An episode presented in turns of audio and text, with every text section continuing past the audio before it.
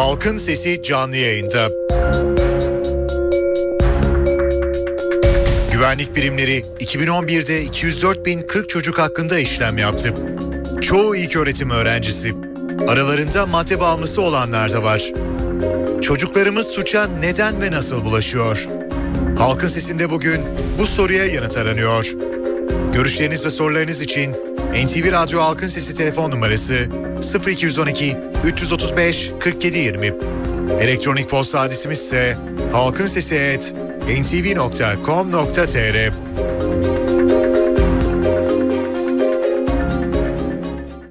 Halkın Sesi.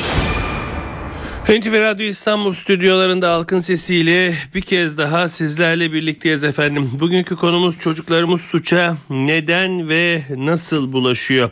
Şöyle bir baktığımızda durum işte iç açıcı değil. Güvenlik birimlerinin 2011'de 2004 204 bin 40 çocuk hakkında işlem yaptığı görülüyor. Bunlardan ailelerine, sağlık kuruluşlarına, eğitim kuruluşlarına ve sosyal kurumlara sevk edilenlerin dışında 79.254 çocuk adli birimlere sevk ediliyor ve 84.916 çocuğun yani %37'sinin suça bulaşanların alkol, sigara, eser ve kokain gibi maddeler kullandığı belirtiliyor ve bu çocukların 79 bin çocuğun adli birimlere sevk edilen 79 bin çocuğun 69 bininin de ailesinin yanında yaşadığı görülüyor. Yani aile faktörünü de burada hani yalnızlar diye de bir kenara atamıyoruz. Evet çocuklarımız suça neden ve nasıl bulaşıyor bugün bu, bunu konuşacağız. Çocuğu İstismardan Koruma ve Rehabilitasyon Derneği Başkanı Profesör Doktor Oğuz Polat'la birlikte olacağız. Hocam iyi günler. İyi yayınlar.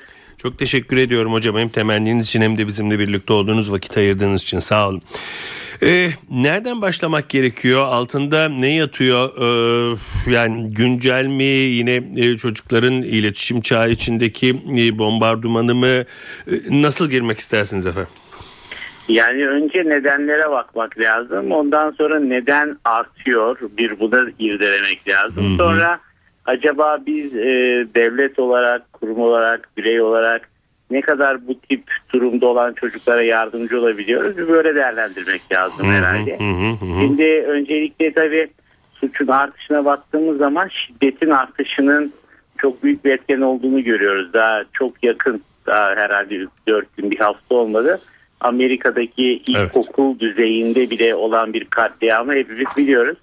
Yani bu her ülkede yaşanabilen bir boyutta olduğundan Türkiye'de de biz bazı şeylere halen daha çok tanışmadık, yaşamadık gibi çok iyimser olmayan cümle kullanmak zorundayım.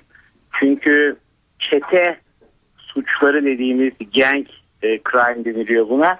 Gençlik aşamasındaki çocukların çete oluşturarak suç işleme boyutunun Türkiye'de daha yeni yeni var olduğunu ve ama önümüzdeki 5 yılda çok büyük sorunlar yaratacağı gözleniyor. Yani hı hı. bir kere böyle bir saptamayı biraz karamsar olacak ama doğru olduğu için de söylemek gerekiyor. Böyle bir şeyden bahsetmek gerekiyor. Hı hı. Öncelikle böyle bir sıkıntımız var. Evet e, peki bu sıkıntıyı e, aşmak gerçekten kolay olacak gibi mi gözüküyor veya e, bunun nedenlerine indiğimizde e, kolayca rehabilite edilecek gibi mi gözüküyor ne dersiniz? Valla şimdi bu çok katmanlı bir olay. Yani önce bir toplum olarak olaya nasıl algıladığımızdan başlamak lazım. Devletin olaya nasıl baktığına bakmamız lazım. Ben çok basit bir şey söyleyeyim. Bugüne kadar Adalet Bakanlığı bizim işte suça sürüklenen çocuklar olarak algıladığımız 18 yaş altında herhangi bir suç işlediği için e, adli işleme tabi tutulmuş çocuklar için çok az şey yapmış bir birim. Yani hmm. sonuçta Adalet Bakanlığı yapmalı bunu. İşte ne yapıyor? Diğer e, yetişkinle beraber aynı yere koyuyor. Hmm. Halbuki bugün hapishanelerde tutuklu olarak, hükümlü olarak var olan çocuklarımızın sayısı hükümlü olarak e, düzelteyim onu 2000. Yani şimdi kocaman Türkiye Cumhuriyeti işte kaçıncı sırada 9 diyor işte gelişmekte çok büyük gelişmişliğinden bahsediliyor.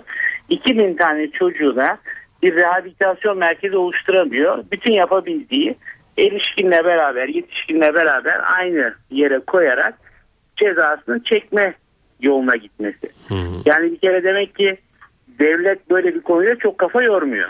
Bir kere buradan başlamak gerekiyor. Yani bu bence çok e, baştan Napolyon'un işte niye savaşı kaybettiniz? Çünkü barut yoktu diyor. Aynı şekilde devlet bu işe ciddiyetle yaklaşmıyorsa böyle bir sıkıntımız var her şeyden önce. Peki bu Yani gerçekten buradan başlayalım. bu gerçekten e, yöntemi bilmemek mi? Bu gerçekten e, yokluk mu? Bu gerçekten fikirsel yokluk mu? Nasıl yorumlarsınız? Bu, bu kesinlikle çok rahat yapılabilecek bir şey. Çok daha fazla şeyler yapılıyor. Ama bu yaklaşımla ilgili bir şey bence. Yani sonuçta siz bunu gerçekten bir sorun olarak görürseniz ancak yaklaşırsınız. Ama bizim çocuk hakları sözleşmesini imzalamış ilk ülkelerden biri olmamıza karşın halen birey yaklaşımı, çocuğa birey yaklaşımı, çocukla ilgili yapılması gerekenleri yapma gibi şeylerden halen yoksun olduğumuz gözüküyor. Çok önemsemiyoruz. Hmm. Halen birey yerine kurumlardayız. Bu yüzden de sıkıntı var. Tabii bunun yanlarında şunları eklemek gerekiyor. Dünyanın gittiği boyuta baktığınız zaman şiddetin artışı söz konusu. Okullardaki şiddetin artışı da söz konusu. Ve biz bunu kendi okullarımızda da yaşıyoruz. Yani bizim bu akranlar arası şiddet dediğimiz eskiden hep şeyi anlatırdık. İşte erişkinin çocuğa, öğretmenin, anne babanın şiddetini tartışırken biz bugün artık akranların birbirine yönelik şiddetine tartışmaya başladık. Yani bu şiddetin yaygınlaşması bir başka problem. Ama bizim bunu çeşitli katmanlarda çözmemiz lazım. Yani bunlardan bir tanesi eğer devletin önlemleri ise ama diğeri de onun kadar önemli olan ama çok zor olan bir şey toplum eğitimi. Bizim böyle bir boyutumuz yok. Yani biz toplumsal boyutta bu yaklaşım içinde değiliz. Biz de şiddeti çözüm aracı olarak kullanan bir toplumuz ki trafiğe çıktığınız zaman günlük yaşama çıktığınız zaman bunu zaten görüyorsunuz. Hı hı hı hı. Evet ama bizde galiba e, daha bir e, ne demek lazım şiddet e, gösterisi çok da mesela Amerika Birleşik Devletleri'nden örnek verdiniz çok o boyutlarda değil gibi değil mi hocam? Valla bugün biraz tabii konudan dolayı olacak ama biraz karamsar bir söylem içindeyim. Şunu hemen söylemek gerekiyor. Biz bugün e, çok gündemde e, eski Cumhurbaşkanı Özal'ın mezarı açıldı ve e, Sayın Özal bir daha anılıyor. Bu Özal tabii çok fazla iyi şeyler yaptı ülkede ama herhalde bir tane de e, kötü bir şey yaptı. O da şu silah edinmeyi kolaylaştıran yasaydı. Ve bugün şiddetle tartışan, şiddeti çözemeyen ülkelerin hangisine bakarsanız bakın silaha kolay erişim var. Çünkü eğer silaha kolay erişemiyorsa çocuklar ve gençler ve büyükler işte yumruk yumruğa kavga ediyorlar ya da işte onun fiziksel zararı çok daha minimal oluyor. Ama eğer silah kullanıyorsanız sonu ölümle işte ağır yaralamayla bitiyor. Türkiye'de silah edinmek Özal'dan sonra çok kolaylaştı ve bizim şiddetin boyutları da sürekli artışa geçti. Bir kere bu çok ama çok önemli bir boyut. Bizim gene şu silahı edinmeyi zorlaştırmamız lazım. Çünkü silah birçok başka ülkeye göre bizim çok daha rahat sevdiğimiz de bir şey. Yani işte sevinmeyi bile silahla yapan bir toplum haline dönüştüğümüz için bizim bu silah edinmeyi bir zorlaştırmak mecburiyetimiz var. Bence bu çok ama çok önemli önlemlerden bir tanesi. Çünkü dediğim gibi daha biz işin başındayız. Yani biz kötü olayları yaşama konusunda işin başındayız. Çok daha doğru. yaşayacağımız birçok fazla Çok kötü doğru. olay geliyor arkadan. Eğer böyle devam ederse. Peki hocam e, biraz da isterseniz e, yapılabilecekleri tam da giriyorduk hani şuradan başlamak lazım devletin bu işi ciddiye alması lazım diyordunuz. E, dünyada bu işle mücadele nasıl oluyor? Bu işe Türkiye'de nasıl başlamak lazım? Biraz da kendi e, kendi toplum yapımızı, kendi geleneklerimizi ve kültürümüzü göz önüne aldığınızda birebir bir şablon mudur bu yoksa gerçekten kültürün geleneğinde bu mücadelede yeri var mıdır? Ne dersiniz? Şiddet e, uluslararası bir kavram. Yani toplumun yapısına, tipine göre biraz artı az olabiliyor ama bütün insanoğlunda var olan bir dürtü sonuçta. Ama her şeyden önce bir uzlaşma mekanizmasını işte gene çok daha sonra bu ombudsman sisteminin Hmm. yaygınlaşmasının bir gereği var. Resmi ombudsmanlıktan bahsetmiyorum ama her düzeyde bir uzlaşmacı tutumu ön plana çıkaran bir yönteme dönmek gerekiyor ki bu okullarda yapılabilecek bir şey. Uzlaşmayı öğrenmek. Bu birinci yöntem. Onun tabii hukuksal boyutta yapılacak çok şey var.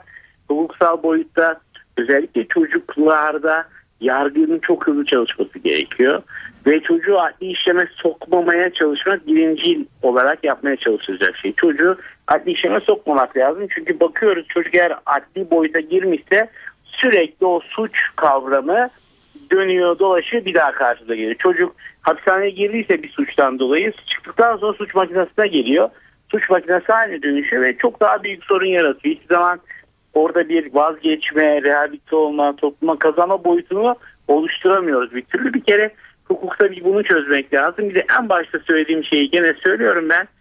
Bu çocuklarımızı kazanmak lazım ve bu hapishanelerde olacak iş değil. Bu rehabilitasyonla yapılacak bir şey ve buna biraz kafa yormak lazım. Birçok planlar, projeler yapıldı ama uygulanmadı. Hep dosyalarda duruyor. Yoksa çözümlerin hepsi var ve sizin çocuk adalet sistemi diye genel başta topladığımız e, yapının mutlaka değerlendirilmesi lazım. Sadece çocuğa karşı uygulanan suçlar açısından değil, çocukların da işlediği suçlar açısından yapılacak değerlendirmelerde çok farklı bir yaklaşıma ihtiyacımız var diye düşünüyorum. Çünkü önce çocuk dediğimiz bir slogan var. Bu kavram bizde belki hiç düşünülmeyen, hiç konuşulmayan, hiç de e, yansımayan eylemlere bir boyut diye düşünüyorum ben. Hı hı. Ee, bir de tabii e, suça bulaşmış e, öyle veya böyle suça bulaşmış kişilerin topluma kazandırılması, rehabilite edilmesi var. E, burada bu noktada Türkiye nerede sizce hocam? İşte o noktaya daha hiç gelemediğini düşünüyorum. Çünkü bu yapıları kuramadığından yola hmm. çıkarak bunu yapıyor. Şimdi sosyal hizmet çok önemli bir kavram. Bir devletin sosyal devlet olduğunu sosyal hizmetleriyle anlıyoruz genel olarak ve Türkiye'de sosyal hizmetlerde gerçekten vurabalıya bir sistem. Yıllarca tek okuldan çıkan mezunlarla idare edilmeye çalışılmış ve çok üzerinde ağır yükü olan özürlüsü, yaşlısı, çocukların her türlüsü suça sürükleneni, yoksulu ve bu sistemi biz hep demode tutmuşuz. Yani günü yakalamaya çalışmamışız. Çünkü birebir bu sistemin dışında kalmış diye tanımladığımız çocukla ilgilenecek olan ilk yapı sosyal sistem, sosyal hizmetler. Ve sosyal hizmetlerin mutlaka yaklaşımıyla, çalışmayla bir yerden geçmesi gerekiyor ve bunun da bir sistematik içinde yapılması gerekiyor.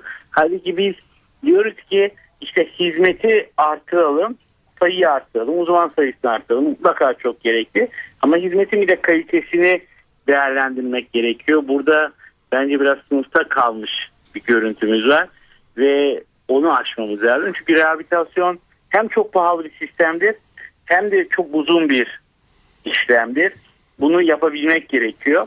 Ama bunu yapmak için de çok doğru bir yoldan çıkarak doğru bir yapılanmayla yapmak gerekiyor. Bugün Türkiye buna sahip değil maalesef.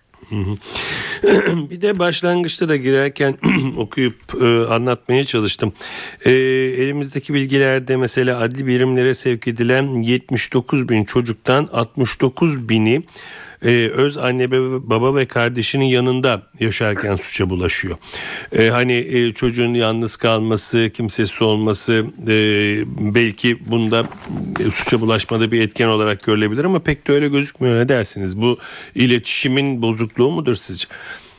Valla iletişimden ziyade biraz da ekonomik sistemi değerlendirmek lazım. Biraz orta sınıfın yok olmaya başladığı, yoksulun daha yoksallaştığı bir dönemdeyiz eğer ülkede ekonomik kriz ortaya çıktığı zaman bu suçlarda artış ve bu işleyenlerin de sayısı artış olur.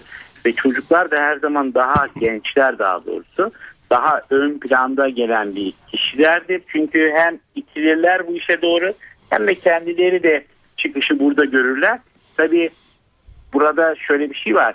Baktığımız zaman bu çocukların çoğu da eğitim sistemi dışında kalan çocuklar eğitim sisteminin dışında kendi isteğiyle kaldığına göre hmm. eğitim sistemi niye değersizleşiyor? Yani eğitim almak niye önemli değil artık?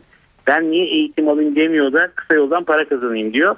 Değer yargılarımızı biraz tartışmaya açmamız gerekiyor. Yani eğitim sonuçta toplumda en üstte ulaştırmıyor. Sadece para ulaştırıyorsa ve çocuk da bunu görüyorsa siz ne yaparsanız yapın ne konuşsanız konuşun.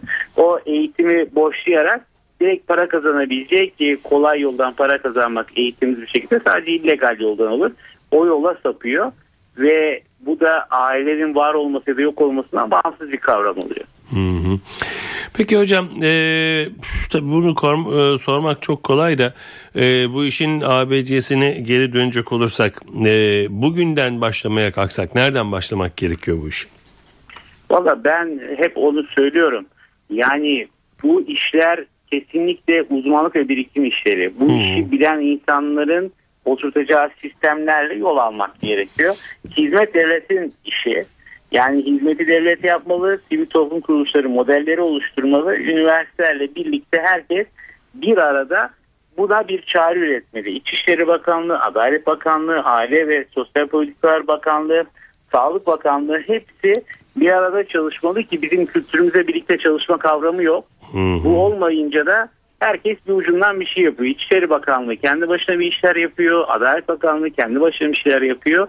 Entegrasyon olmayınca hem kaynaklar israf oluyor hem sonucu ulaşılmıyor hem de en önemli şey olan sürdürülebilirlik sağlanmıyor. Birisi başlıyor ve tek gelen diyor ki atın bunu yenisine başlayalım. Yani bizim bir stratejik planlamamız yok. O stratejik planlama olmayınca da anlık alevlerle işte tepedeki sistemin başındakinin doğru zannettiği işleri bu, bunu yapın diyerek yaptırmasıyla biraz sistem sistem kaynaklanan sıkıntılarımız var. Biraz buradan yaklaşmak gerekiyor diye düşünüyorum.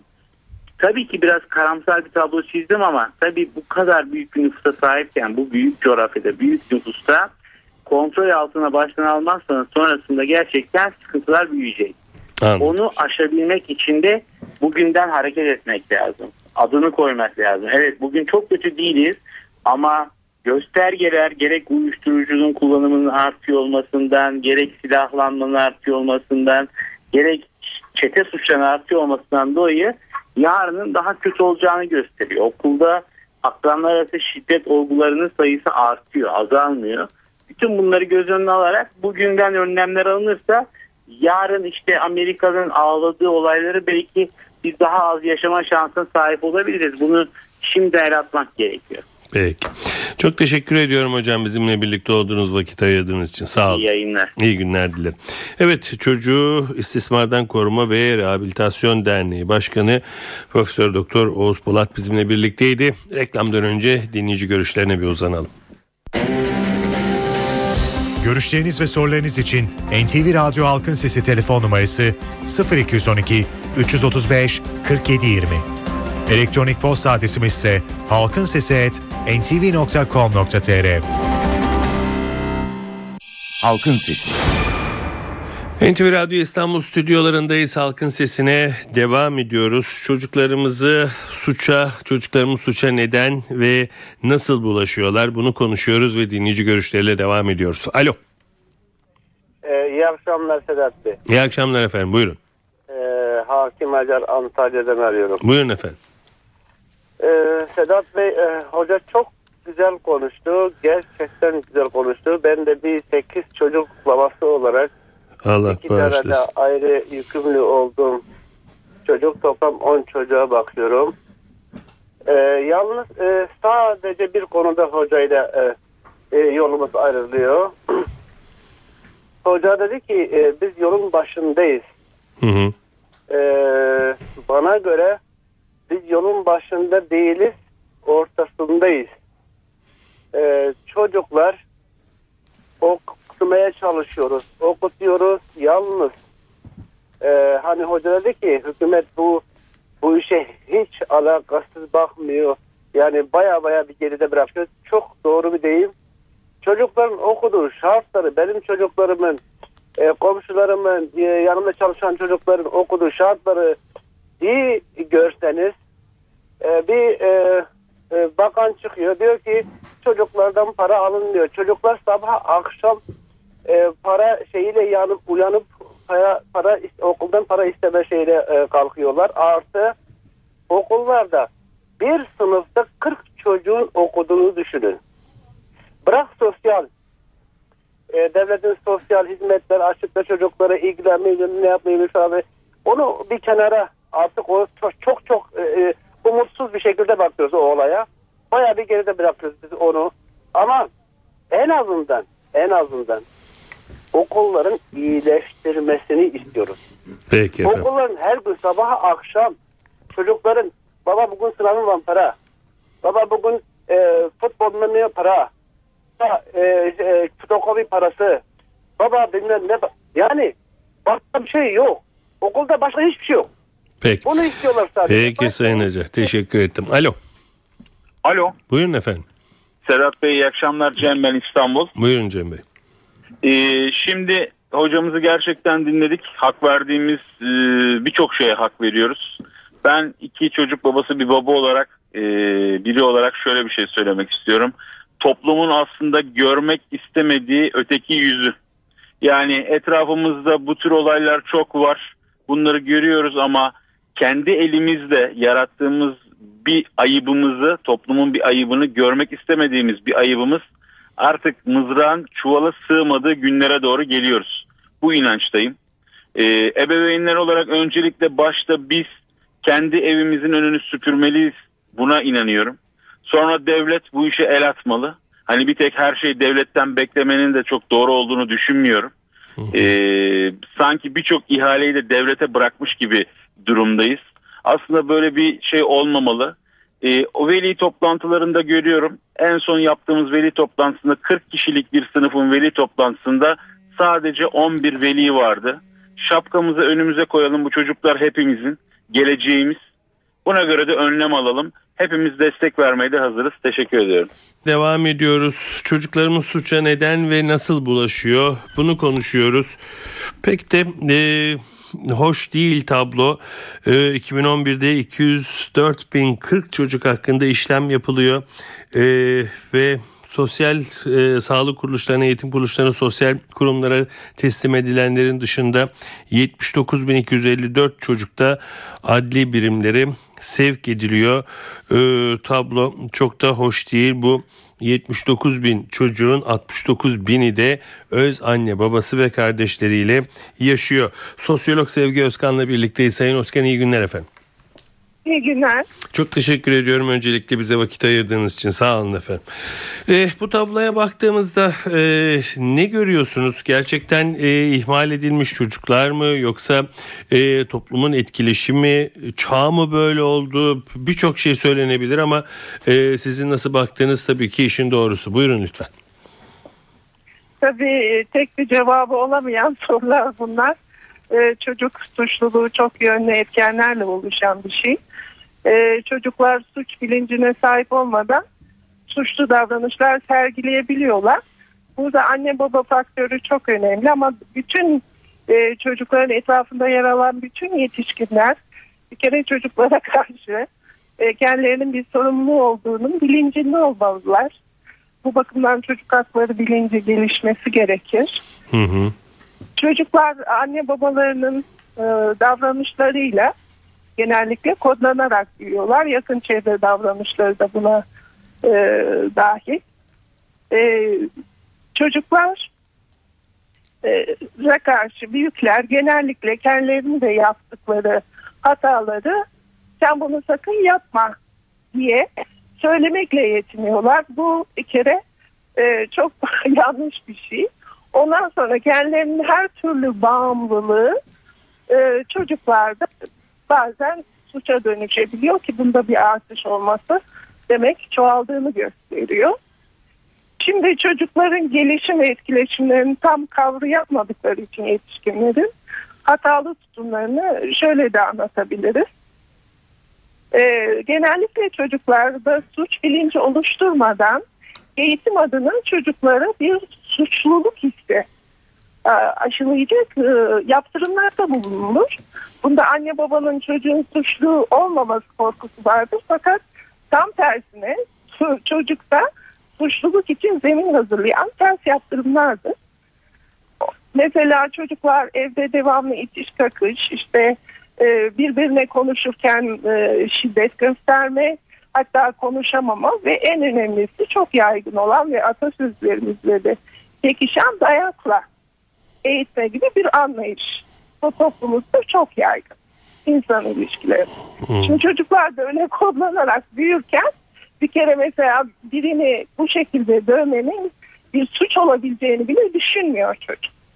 Şimdi böyle kodlanan zihinlere tabii çağın gereği her toplumda artan e, sanal alem uyarıları da etkilenince ortaya çok e, acayip tablolar çıkmaya başladı.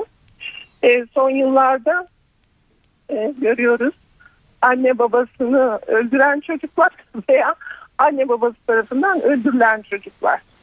Mesela bu çok ürkütücü bir şey. Şimdi bu burada çocuk suçluluğu bir şekilde oluşuyor.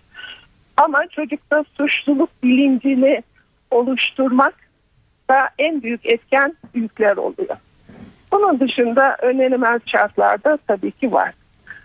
Şimdi e, çocuğun e, eğitimine yönelik hatalı tutumların dışında e, bir de şu konu dikkat çekiyor. E, diyelim ki suçlu çocuk sayısı arttı. Bu çocukların hala çocuk olduğunu unutmamak lazım. Çocuklara göre bir adalet sisteminin olması lazım ve çocukların e, tekrar topluma kazandırılacağı metotların iyi içselleştirilmesi uygulanması lazım. Bunun mesela çeşitli ülkelerde alternatif eğitim sistemleriyle toplumdan kopan, dışlanan çocuklar tekrar topluma kazandırılmıştır. Bizde de bu tür uygulamalar göz önüne alınmalı. Hı hı. Ee, sadece korkutarak, özgürlüğünü kısa, kısarak çocuk eğitiminde doğru bir yere varmak mümkün değil. Ee, çocuk suçları da bu yönle ıslah etmek mümkün değil.